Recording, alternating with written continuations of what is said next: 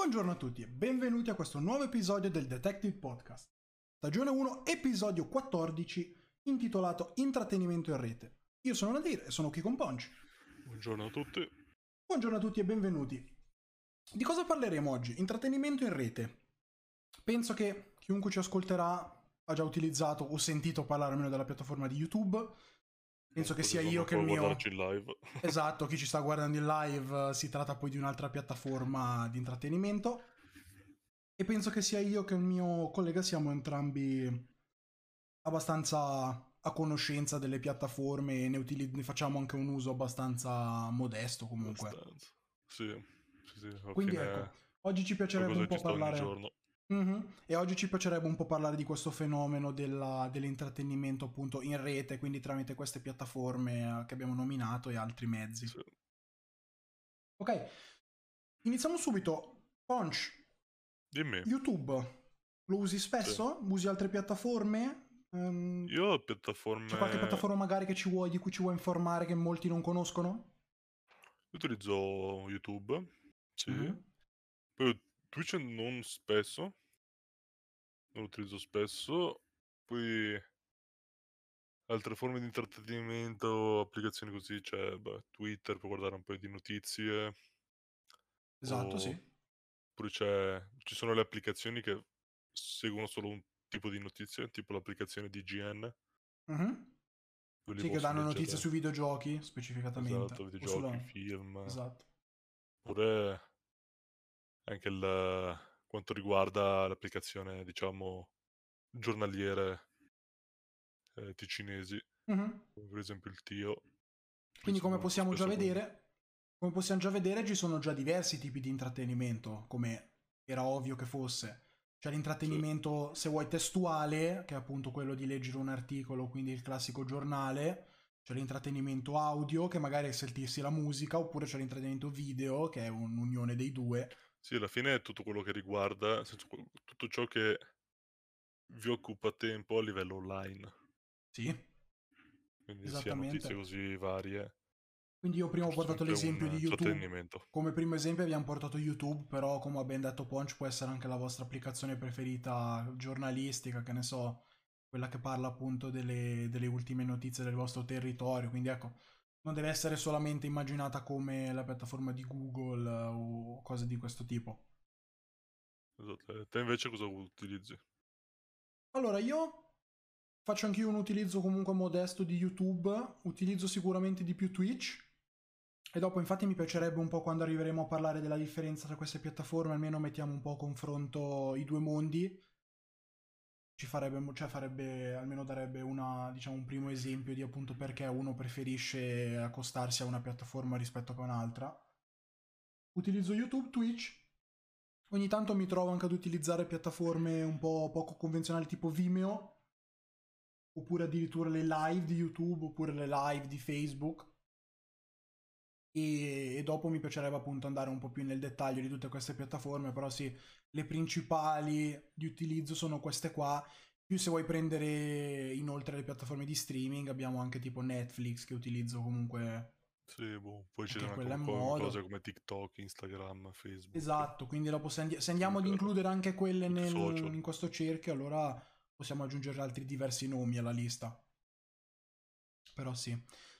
Tutti questi metodi che fondamentalmente provengono e sono stati evoluti dai primi metodi, se vuoi, di divulgazione di intrattenimento che erano la radio e la televisione e il giornale Sì. giusto? Questi qua sono, se vuoi, gli antenati, tra molte virgolette, di questi metodi che vengono utilizzati oggi. Sì, diciamo che inizialmente era giornali, I carta, giornali, chiaramente, cartacei, è sì. arrivata la radio, con i dischi, poi dopo è iniziata ad arrivare la televisione, televisione poi è arrivato internet ed Eh sì, da lì- da lì è storia. nel periodo di internet. Esatto, e da lì è storia, siamo dove ci troviamo ad oggi. Quindi, Esatto. come possiamo vedere, in realtà comunque in relativamente pochi anni, perché sia radio che televisioni non sono invenzioni vecchissime, se comunque andiamo a Sì, vedere. Quindi sono- in relativamente pochi anni il mondo è cambiato, cioè anche il mondo dell'intrattenimento è cambiato tantissimo. Ho un grafico qui televisioni da- sono passati meno di 100 anni, quindi...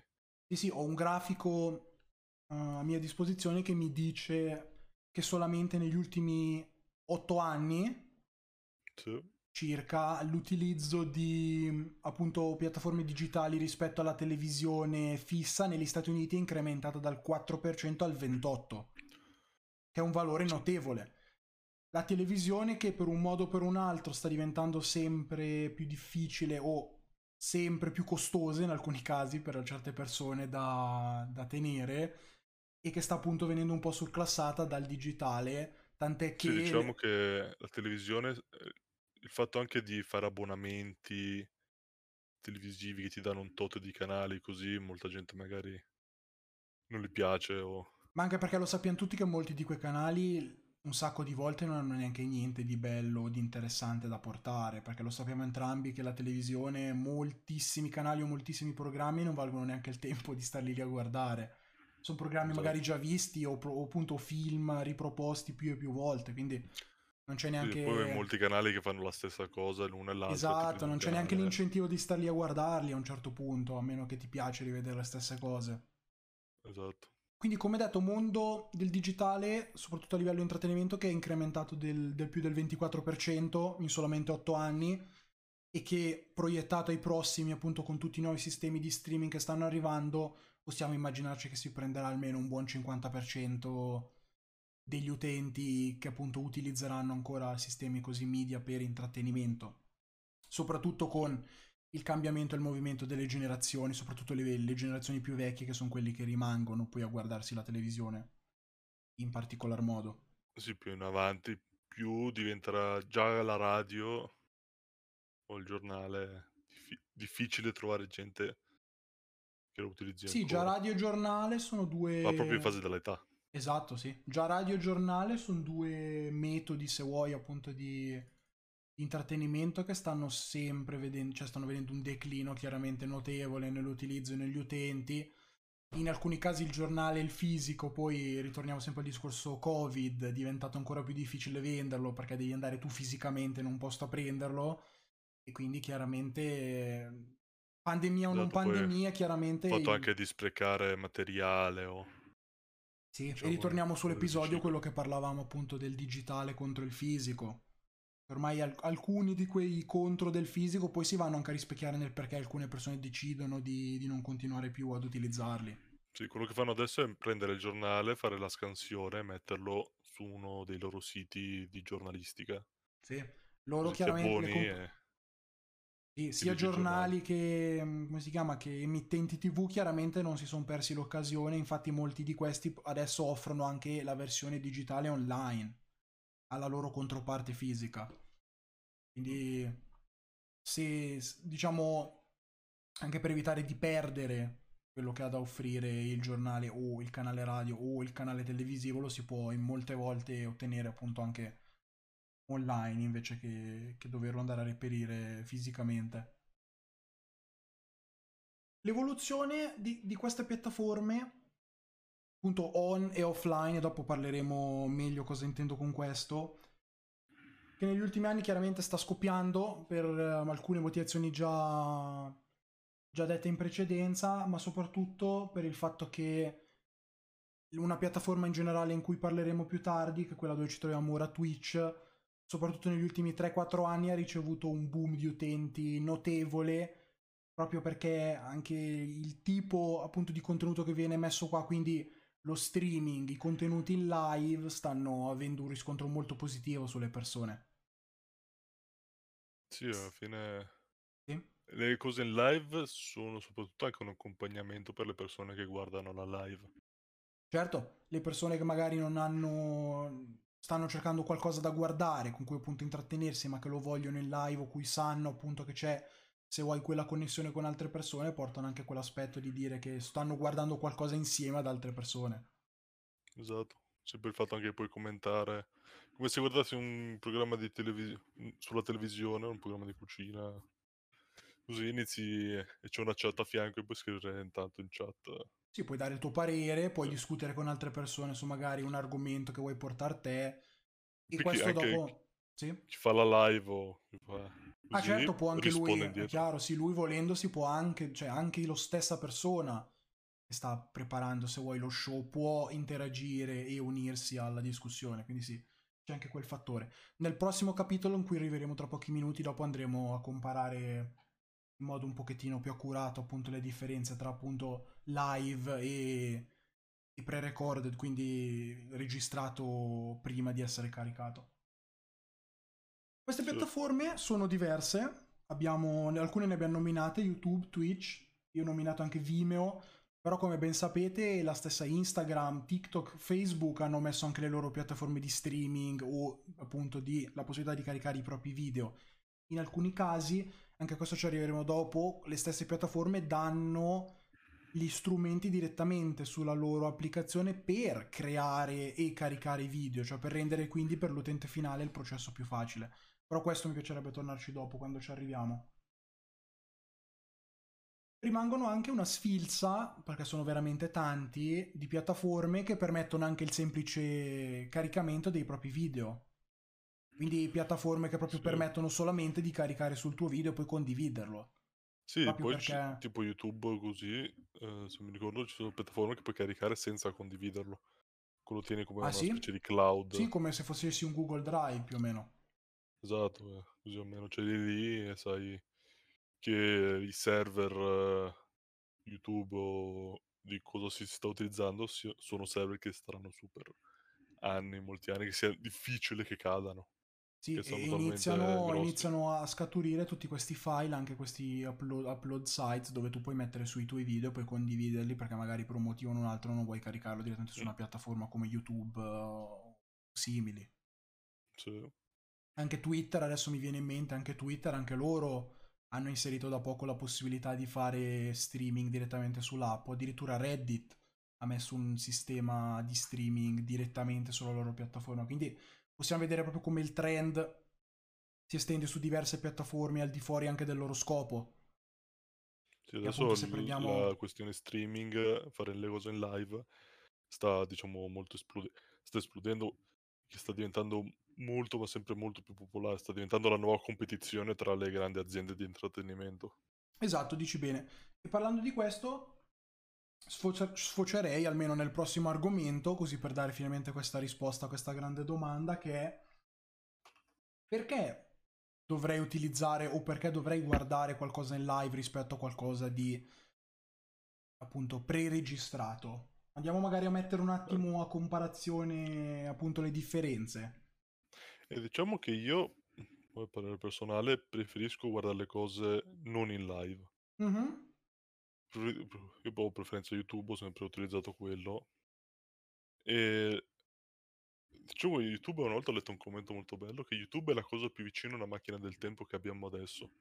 Perché se ci pensi su YouTube ci sono tutti i video degli anni passati e che possono riportarti indietro. Sì, esatto. Puoi trovare anche video di dieci anni fa se sono stati caricati al tempo. Invece cose in streaming in live, una cosa che succede sul momento, te la godi sul momento, a meno che non la registri o qualcuno la registra per te, è una cosa che rimane solo lì. Ecco. In quel momento là. E ora tu mi hai dato il... Adesso tu mi hai dato tuo parere che secondo me è molto valido.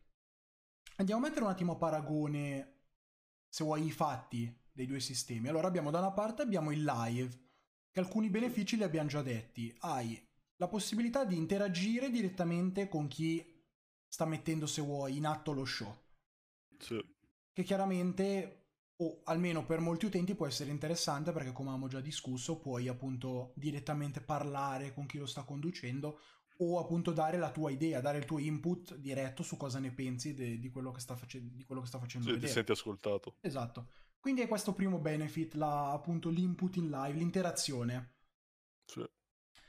Poi hai, secondo me, un altro fattore molto interessante del live, che è la possibilità, se vuoi, di... non saprei neanche come spiegarlo, ma hai la possibilità di vedere, anche se vuoi, la persona che c'è dietro senza maschera, in un certo senso. Perché come ben sappiamo in un video preregistrato dopo ne parleremo, arriva, c'è tutto il fattore di editing, di cambiamento, di magari, sì. non so, una certa parte del video è stata rifatta 25 c'è volte. C'è tutto il lavoro post-produzione. Esatto, c'è tutto, il po- c'è tutto quello che viene fatto in post-production.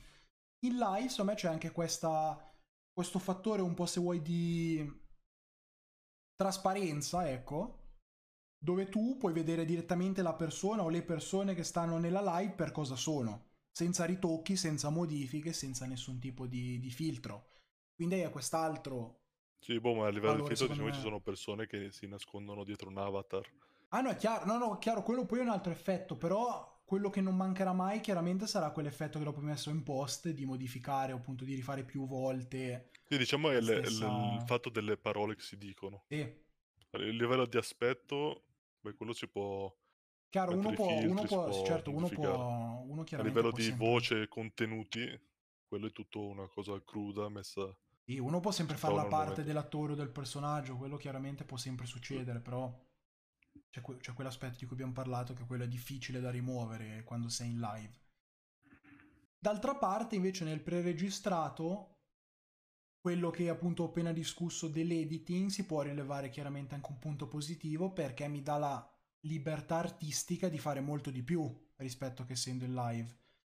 Perché quando io ho il potere Sì. di appunto lavorare in post produzione, se vuoi la mia libertà artistica, appunto la mia capacità di modificare quello che ho registrato è estremamente più alta. Sì, che a volte a me fa piacere perché ci sono dei video in cui il- c'è la persona che parla e fa il suo contenuto Mhm. e intanto chiede a qualcun altro di mettere il suo editing, che di solito cambia, magari è tagliare certe parti, mettere qualche effetto, oppure capita anche che mettono un personaggio, mettono qualcosa in più Mhm. che fa Diciamo che nel preregistrato hai più flessibilità se dovessimo metterlo in Sì. un, in un termine, perché chiaramente, come abbiamo detto, se diciamo una parte della tua presentazione va male così, la tagli, la rifai.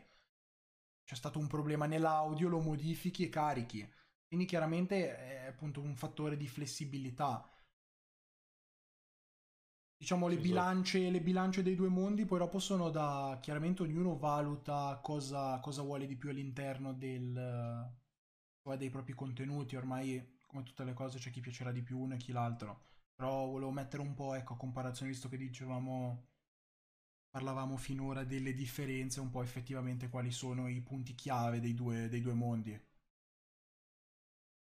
Pensi di avere qualche altra cosa che vuoi aggiungere o a live streaming o... È sempre la cosa della questione del live streaming. Ti ricordi? Noi cercavo, tempo fa cercavamo una clip che ci faceva molto ridere, Mhm. però non la troviamo più. È una clip eh, su Twitch. Ecco, questo è un altro Ormai punto interessante. Twitch, per esempio, una cosa che fa è la possibilità di salvare, come facciamo noi in realtà alla fine di ogni podcast, c'è la possibilità di salvare le proprie, le- i propri stream, quindi le proprie live, è possibile salvarle. Ora è possibile salvarle nel nostro caso che non siamo partner, quindi gente che diciamo pezzi grossi della piattaforma, è possibile salvarli solo fino a 7 giorni.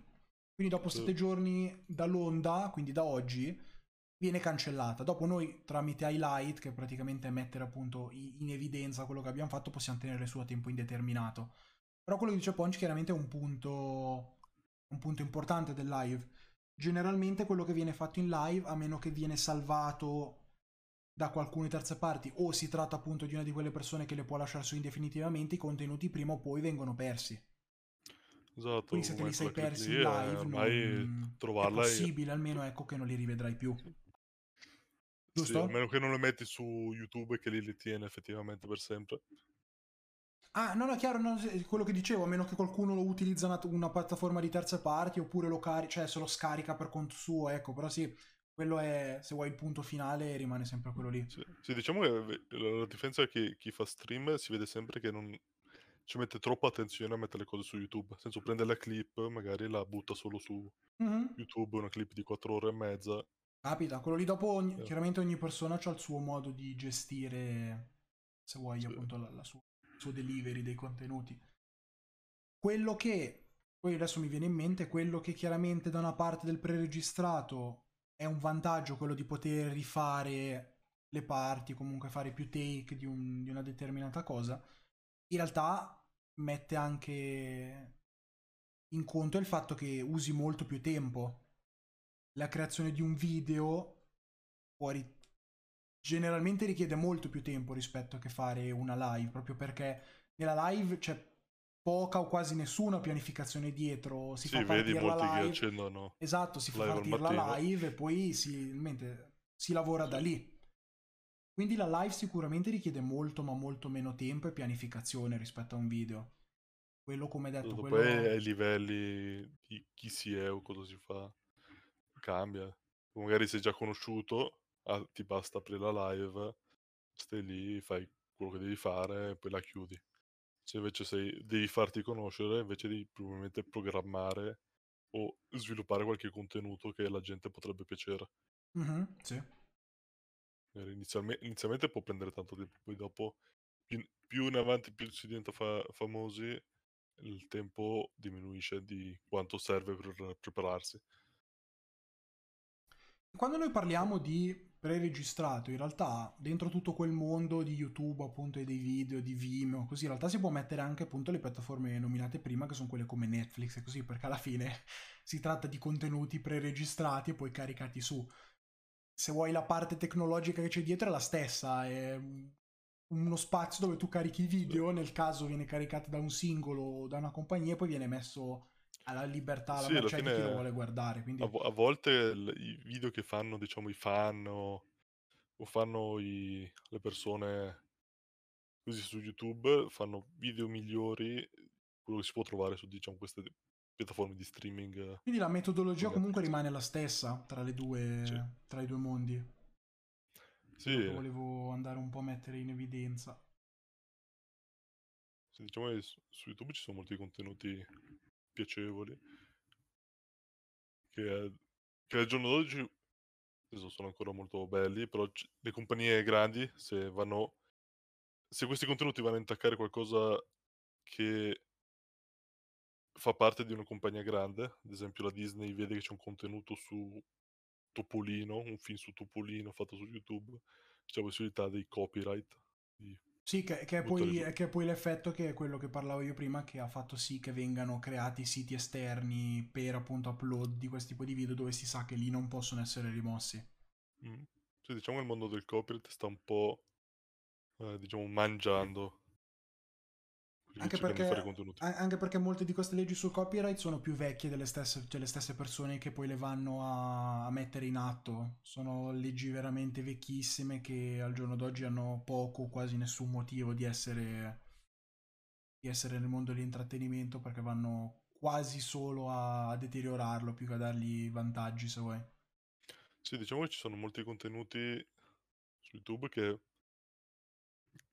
eh, capisco perché lo prendo, senso, capisco perché il copyright deve essere preso, perché magari il il tuo contenuto si basa solamente sul contenuto fatto da qualcun altro e Ah, l'altra boh, sì, si a prende livello, il- le- a livello legale, a livello legale chiaramente hanno tutti i diritti, alla fine sono, hai fatto l'esempio Disney Topolino, alla fine Topolino è un loro marchio, è una loro creazione, ci mancherebbe altro che non possano decidere chi e come può caricare i loro contenuti, però il problema è che di solito la grandezza di certe compagnie va ad, influ- ad influire anche su persone che magari hanno fatto contenuti quelli che vengono deferiti trasformativi dove hanno preso delle parti e poi dopo hanno messo dei- le loro, cioè, diciamo, i loro, il loro lavoro all'interno di questo e lì in alcuni casi secondo me si va ad andare un po' sul, sul dittatoriale in certi sensi perché Sì, sì, quello sì. la compagnia è così grande che il singolo può far ben poco anche se la sua causa diciamo è buona Sì, si fa un buon contenuto che Eh, esatto diciamo, prende solo una parte di Topolino, per esempio,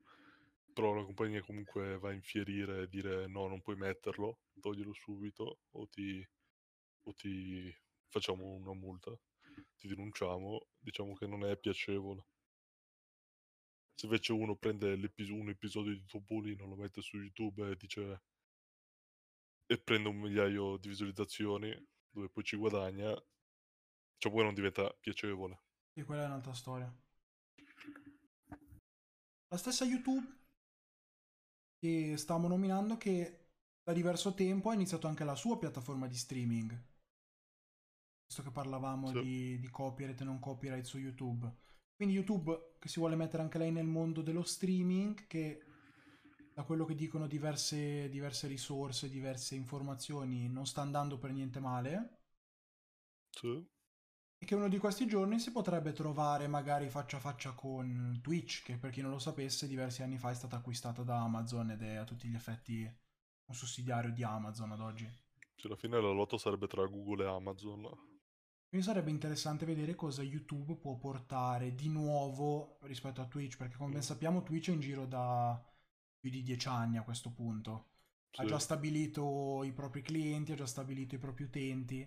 Ora YouTube deve fare dei bei passi Eh, avanti. diciamo per- YouTube, sto leggendo una notizia di YouTube che sta acquistando Sì, YouTube sta streamer. acquistando degli streamer. Ora, se questa sia una buona idea non lo so, perché per chi non lo sapesse, Mixer, che è una piattaforma che ad oggi è morta, che era proprietà di Microsoft, ha cercato di fare la stessa cosa. Acquistava degli streamer di Twitch, o almeno nati su Twitch, ecco, diciamola così, e poi li hanno portati sulla propria piattaforma. Ora, dai risultati, da come è andato a finire, chiaramente questo non è stato abbastanza per significare o per spiegare l'acquisto di questi streamer. Quindi adesso io mi chiedo se YouTube lo stia facendo perché ha in mente magari un nuovo sistema, una nuova metodologia di monetizzazione o appunto di, di consegna dei contenuti oppure stiano facendo lo stesso errore che ha fatto Mixer diversi mesi fa.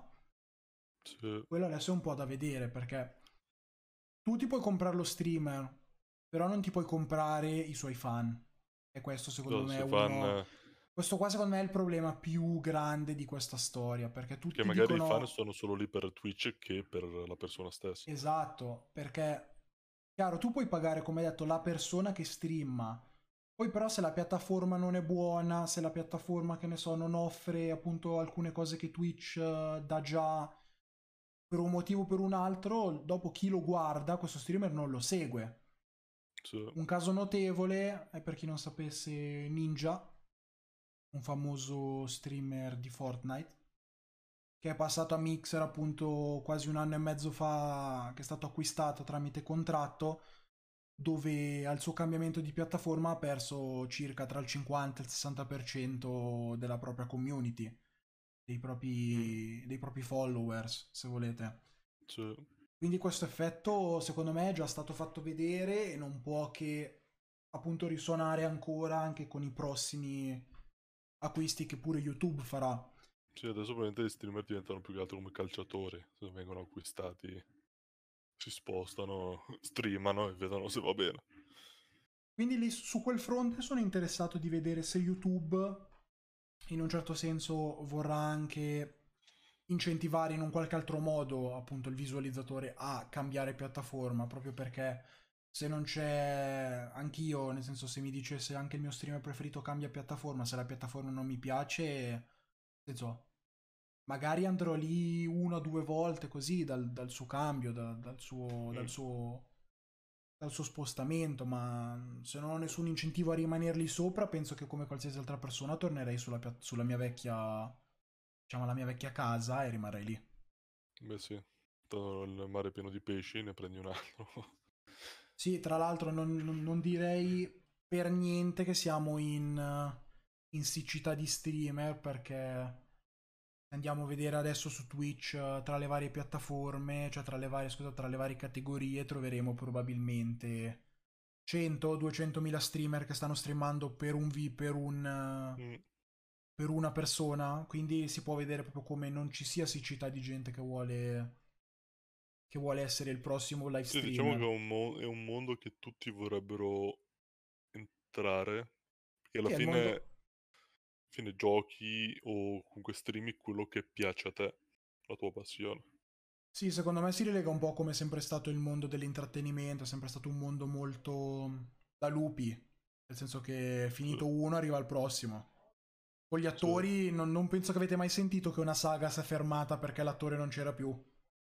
Mm, E quindi immag- cioè, dovete sapere che sarà la stessa identica cosa anche per la vostra serie TV, la vostra appunto, non so, il vostro streamer preferito di X o Y e il vostro, che ne so, il vostro preferito, che ne so, il vostro youtuber preferito, anche lui se ne andrà, ne arriverà un altro a Sì, il- diciamo che anche gli streamer e youtuber o così sono collegati anche molto al contenuto, tipo chi f- gioca solamente a League of Legends o chi fa solamente World of Warcraft, se un giorno questi, se- questi giochi così cadono, non esistono più, streamer stesso non avrà più, eh, diciamo, Ah sì, è molto probabile che possa il- cedere di esistere, sì.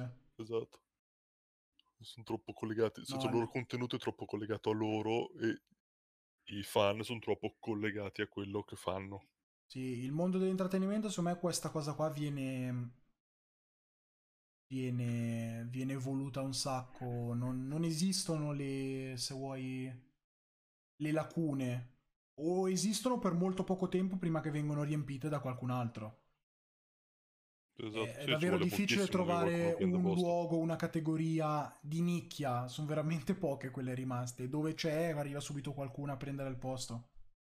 Sì, poi se c'è qualche categoria che c'ha pochi streamer, non significa che se qualcun altro streama lì farà subito successo, Ah no, che non c'è chiaro. nessun altro.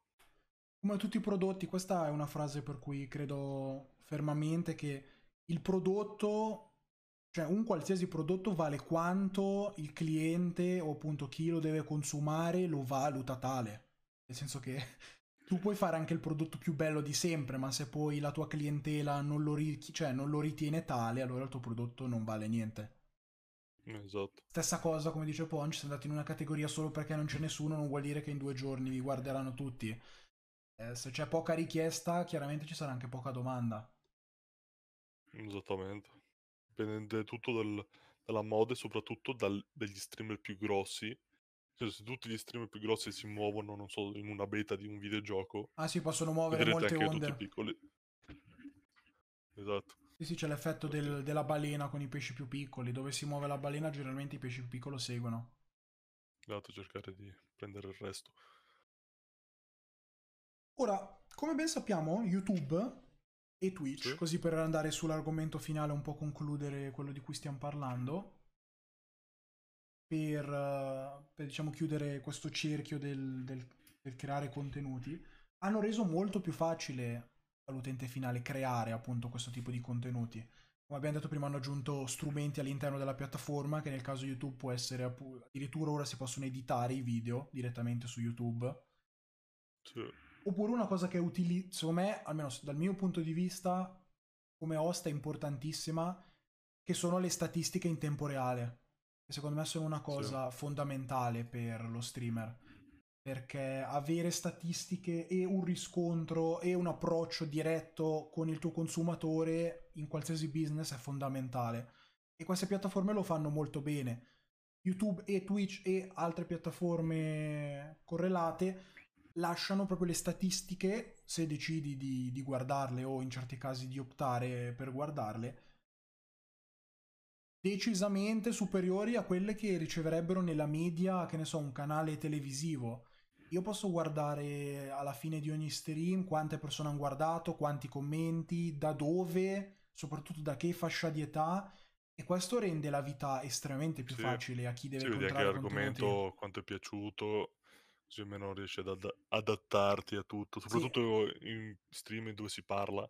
Esatto, e- ed ed è Podcast, purtroppo una cosa che in realtà, per quanto faccia controsenso, è una cosa che al giorno d'oggi pure nella TV non si riesce a fare, perché sì, nella TV vedete spesso quelle statistiche tipo questo canale guardato da, che ne so, X persone, però quei dati lì sono estremamente generali, proprio perché chi è dietro la TV non ti sta dicendo chi è o perché sta guardando. Quindi Sì, sono dati alla fine magliati per fare comodo a loro, se vuoi. Sì, la TV deve adattarsi, diciamo, alle informazioni a livello giornalistico o diciamo a livello social, vedere cos'è che va e non va tra la gente che, che guarda.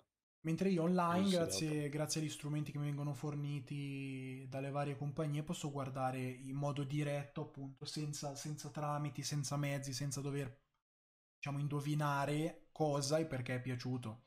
Quindi quello lì secondo Sì. me è un altro fattore importantissimo del live o del pre-recording, comunque del mettere contenuti online. Questo tipo di piattaforme. Sì, quello... Sì, il- a livello statistico... A me piacciono anche guardare le statistiche. E questa sì, barra... vedere, Sì, volevo vedere dire- live è ancora più piacevole, Mhm. perché l'adattamento è notevole dopo. E, e- e questa barra comunque sta diventando sempre più. si sta sempre più abbassando, che è una cosa positiva perché se pensi già mica tanto tempo fa, tipo fino a 5 anni fa, non tutti erano capaci di creare un video e caricarlo online. Mm. Ad oggi quanti video trovi con magari due o tre visualizzazioni che hanno caricato così a caso, gente proprio per metterlo così su YouTube e basta. questa barra Sì, si sta abbassando, sta diventando sempre più semplice, che però è una cosa positiva perché come appunto una volta gli uni- le uniche persone che potevano mettere contenuti online appunto reperibili alle televisioni e alle radio, quindi nella maggior parte dei casi compagnie, ad oggi invece può farlo anche la persona media. Che Sì, non, quello- questo non grazie anche alle connessioni internet più veloci Connessioni internet più e, veloci, e la semplicità, esatto. sì. semplificare il processo perché come hai detto è diventato molto più semplice andare in live o caricare video, editare video, ci sono guide. Chiaramente più la fonte di informazioni è larga, più è facile poi entrarci e imparare qualcosa. Quindi Sì, questo, alla questo trend caricare... ha portato anche molte cose positive all'industria dell'intrattenimento. Poi ci sono co- cose esterne invece che metti il video e te lo caricano loro, diciamo, Ah sì, senza che tu debba neanche sapere niente di formati né niente, sì. Bene, direi che ci avviciniamo un po' alla fine dell'argomento. Sì. Qualche considerazione da fare, Ponch? E alla fine eh, vedere chi vincerà, diciamo, questa corsa di streamer così sarà interessante. Anche se secondo me Twitch rimarrà sempre in prima posizione a quanto riguarda di streaming live. È difficile, secondo me, che qualcuno prenda il suo posto. Sì, Twitch, Twitch ormai ha un po' quello status, se vuoi, neanche da anziano, ma quello status un po' da... mm, pilastro principale. Esatto, è, è difficile, è difficile superare quello che fanno perché chiaramente loro hanno una decina esattamente di Sì. anni alle loro spalle. Sì, In diciamo che più... YouTube, Didi? eh, no, che anche YouTube è grosso, probabilmente è più grosso di Twitch, però eh, in quanto riguarda le live, YouTube diciamo che quasi nuova, nel senso c'è già da anni, però Sì, poi non dimentichiamoci una cosa, non dimentichiamoci una cosa che Twitch ha solo da, se vuoi, preoccuparsi del lato live, mentre YouTube se dovesse buttarsi sul lato live avrebbe comunque anche il lato video... VOD, se vuoi, Sì. da, da mantenere e da, da upgradare. Quindi YouTube sta combattendo una guerra su due fronti, mentre Twitch continua ad andare avanti con l'unica cosa che sa- sanno fare, tra molte virgolette, però sanno far bene. Sì, esatto. Quindi hanno anche quel, mo- quel vantaggio di, essere in- di giocare in casa, se vuoi. Bene. Io considerazioni da parte mia, cose da aggiungere, non penso di averne, penso che abbiamo parlato abbastanza estensivamente di, di tutte le piattaforme, di, di come si separano. La scelta chiaramente di quale utilizzare rimane alla persona finale. Come ha detto Poncio, lui preferisce guardarsi i video su YouTube rispetto alle live, io preferisco le live ai video. Alla fine, Mm. chiaramente la scelta chiaramente la scelta non deve essere per forza univoca, tant'è che noi stesso il nostro podcast viene fatto sia su Twitch che poi caricato su YouTube, proprio perché sappiamo che diverse persone potrebbero piacere cose diverse. Un'altra cosa molto interessante di YouTube, che lo diciamo sempre alla chiusura dei nostri episodi, è il fatto che se non vuoi guardare tutto l'episodio te lo guardi in più fasi. Lo blocchi, ti riguardi, Sì. che ne so, metà oggi, metà domani. Lo spezzetti come ti fa comodo a te. Quindi ecco, secondo me è anche un'abilità che deve avere chi decide di entrare nel mondo della creazione di contenuti è anche saper prendere e sfruttare le migliori parti di più servizi. Noi per esempio appunto streamiamo su Twitch e poi carichiamo sulle varie piattaforme di podcast e YouTube. Non è che se streamiamo qua poi dopo non possiamo fare uso di altre, di altre piattaforme, dobbiamo per forza bloccarci qui, anche perché sarebbe controproducente da parte nostra. Sì, esatto, sarebbe meglio mettere su più posti, che almeno diciamo che sia più possibilità di farsi conoscere. più possibilità, più diciamo ci prepariamo a più tipi di persona, appunto anche nell'utilizzo che fanno delle piattaforme, in generale ci permette di avere, di avere un, un gancio più, più grande verso chi ci vuole ascoltare. Esatto. Bene, allora io direi di chiudere, vorrei ringraziare tutti quelli che ci hanno ascoltato in live, chi ci ascolterà invece su YouTube o sulle nostre piattaforme appena menzionate. Eh, Stavo pensando, no niente, ok? Stavo pensando di aggiungere qualcosa, ma bene così. Vorrei ricordarvi che se siete in chat potete fare punto scanati o partecipa o suggerimenti. se volete partecipare direttamente al podcast o suggerire qualcosa a livello di contenuti o di, di qualità sia tecnica che, che non. E punto esclamativo socials invece se volete ricevere appunto la lista di tutti i social su cui noi ci troviamo, dove potrete trovare le informazioni sui prossimi episodi. Questo episodio andrà live su YouTube per così dire, uh, probabilmente nella stessa giornata, così ci potete guardare anche in offline e sulle piattaforme pure oggi si spera. Vorrei ringraziare a tutti quelli che ci hanno guardato e buona giornata. Arrivederci.